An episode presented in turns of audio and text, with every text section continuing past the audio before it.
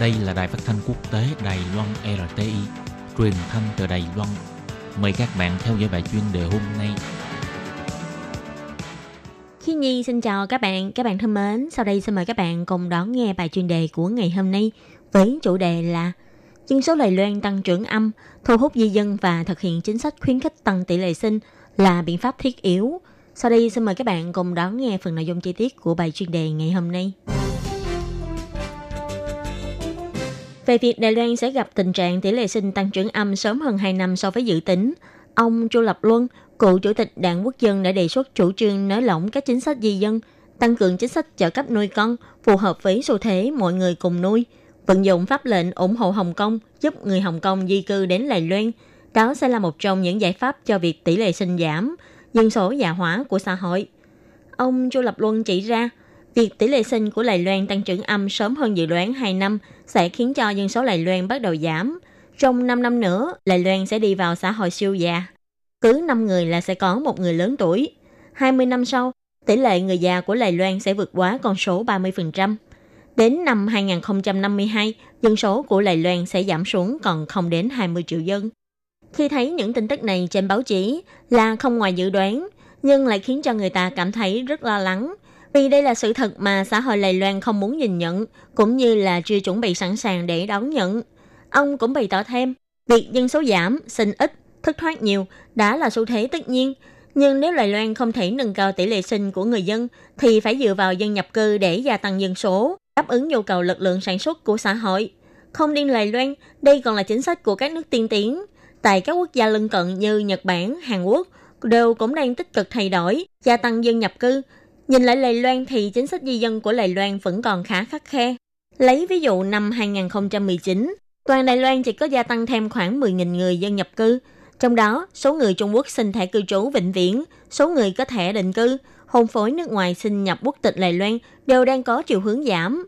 Nhân tài trong các lĩnh vực chuyên môn, người có chuyên môn cao trong gần 7 năm nay chỉ tăng khoảng 100 người. Ông Chu Lập Luân bày tỏ, trong tình trạng dân số suy thoái tăng nhanh, nếu không thể nới lỏng chính sách di dân, thì Đài Loan sẽ đánh mất cơ hội để cạnh tranh cùng các nước láng giềng. Chính phủ Đài Loan cần phải nhanh chóng thống kê nguồn nhân lực có chuyên môn vừa và cao mà thị trường đang thiếu. Nới lỏng điều kiện được ở lại Đài Loan làm việc của những nhân tài nước ngoài, cũng như là ngưỡng yêu cầu đối với di dân đầu tư, xây dựng môi trường di dân thân thiện. Ông cũng nhấn mạnh, việc tỷ lệ sinh của người dân thì thấp, trong khi đó tỷ lệ thất thoát lại cao như hiện nay, ít nhất là phải làm được đến nhiều và đi ít nếu không, việc mất cân bằng trong chính sách dân số sẽ gây nên nguy cơ cho quốc gia. Xét thấy nhân tài là nền tảng của sự cạnh tranh quốc gia, ông cũng minh hâm, từ sau khi nhậm chức chủ nhiệm Ủy ban Phát triển Quốc gia, đã lập tức cho triển khai sửa đổi luật chiêu mộ và tuyển dụng nhân tài chuyên môn nước ngoài. Dự thảo luật này đã được đưa ra vào ngày 14 tháng 9. Sau 60 ngày thông báo bản dự thảo, tháng 11 sẽ chính thức được trình lên Viện Hành Chính để xét duyệt, sau đó là Viện Luật Pháp. Việc Ủy ban Phát triển Quốc gia sửa luật – trong đó bao gồm việc giảm thời gian có được thẻ cư trú vĩnh viễn đối với sinh viên nước ngoài.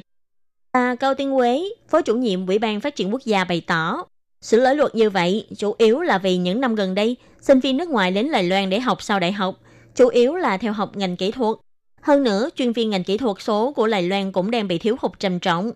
Bà nói, tìm nhân tài khó, nhưng nếu có thể giữ lại được nhân tài thì đây sẽ là cách làm dễ dàng hơn. Vì thế, trong dự thảo sửa đổi luật mới quy định, Sinh viên nước ngoài sau khi tốt nghiệp thạc sĩ tiến sĩ tại Đài Loan có thể giảm bớt 1 đến 2 năm về thời hạn để có được thẻ cư trú vĩnh viễn. Với một số chuyên môn chỉ định, sau khi tốt nghiệp chỉ cần ở lại Đài Loan làm việc 2 năm là có thể có thẻ cư trú vĩnh viễn. Theo thống kê của Ủy ban Phát triển Quốc gia, sinh viên nước ngoài học tập tại Đài Loan đang tăng trưởng từng năm. Năm 2015 là 6.751 người. Năm 2019 đã tăng 10.292 người. Điều đáng nói là những người học tiến sĩ trong số các sinh viên nước ngoài có 60% người học trong các lĩnh vực về khoa học, kỹ thuật, công trình và toán học. Ngoài ra, số sinh viên nước ngoài tốt nghiệp tại Đài Loan năm 2019 đã vượt quá con số là 10.000 người. Và trong số đó có khoảng 4.900 người ở lại Đài Loan làm việc. Những điều này cũng cho thấy rõ sinh viên nước ngoài chính là nguồn nhân lực rất dồi dào và đầy tiềm năng của Đài Loan. Các bạn thân mến, bài chuyên đề của ngày hôm nay do Khiết Nhi biên tập và thực hiện cũng xin tạm khép lại tại đây. Cảm ơn sự chú ý lắng nghe của quý vị và